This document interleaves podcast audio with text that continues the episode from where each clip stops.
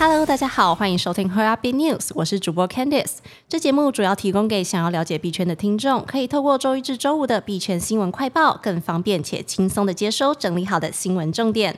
今天是十月二十一号，天气多云时晴。现在进入新闻快报。第一则新闻：认定加密资产是金融产品，南非为大型银行开启商机。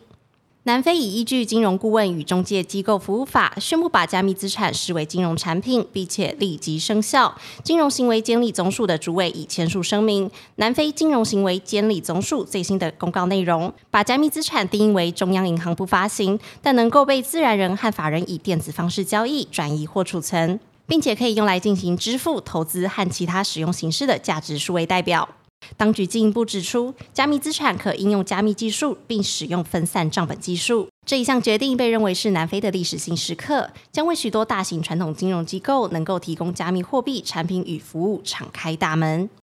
接下来，下一则新闻：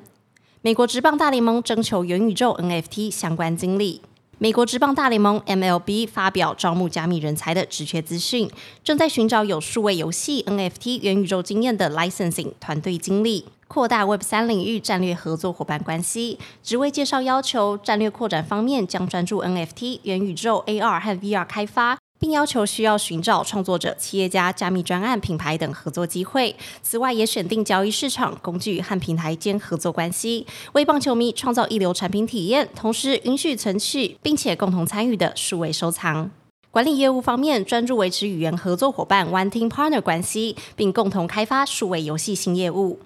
接下来看下一则新闻：美国 CFTC 二零二二年执法行动中，与加密货币有关超过百分之二十 percent。美国商品期货交易委员会 CFTC 在二零二二财年提起了八十二项执法行动，其中高达百分之二十二与加密货币实体有关。CFTC 在一份报告提到了二零二二财年的执法行动，包括对 Tether 和 Bifinex 提出指控。去年十月以总计四千两百五十万美元的价格和解。CFTC 主席也在一份新闻声明中写道：“面对直接影响美国消费者前所未有的金融市场状况、新兴的技术颠覆和不断增长的散户投资者参与，CFTC 继续坚定不移，致力于强而有力的执法计划，确保我们监管的市场是公开、透明、公平和有竞争力的。”接下来看下一则新闻：法官判 Holonut 骂奥本聪是骗子，胜诉。绰号奥本聪的澳洲电脑科学家 Craig Wright 常年自称是创造比特币 BTC 的中本聪，且数年来为捍卫自己名声，在各国提起诉讼，已习以为常。这次他和常年批评他冒名中本聪的比特币知名拥护者 Holonut，也是闪电圣火发起人，在九月中旬正式开庭。法院也在昨天正式作出判决，为这场持续三年的拉锯战迎来结果。在挪威法庭上，奥本聪不再试图用中本聪地址的私钥作为证据。他声称自己在二零一六年五月时便故意踩坏了包含中本聪钱包私钥资讯的硬盘，这使得从密码学上证明他是比特币的创造者变得极其困难。他在法庭上称，销毁硬盘是避免其被迫以这种方式证明自己身份的唯一方法。希望以学术成就等传统方式确认他是中本聪。他表示，如果不这么做，人们最终会强迫我做我不想做的事情。根据 CoinDesk 二十号释出的挪威奥斯陆法庭文件翻译副本，法官认为奥本聪提供的证据不足以证明他是中本聪的观点。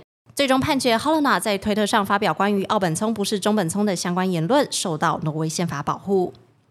今天的新闻快报就到这边结束了。若听众有什么国内外新闻或消息，希望我们帮忙阅读，可以在下方留言分享。感谢你收听今天的侯雅碧 News，我是 Candice，我们下周空中再见，拜拜。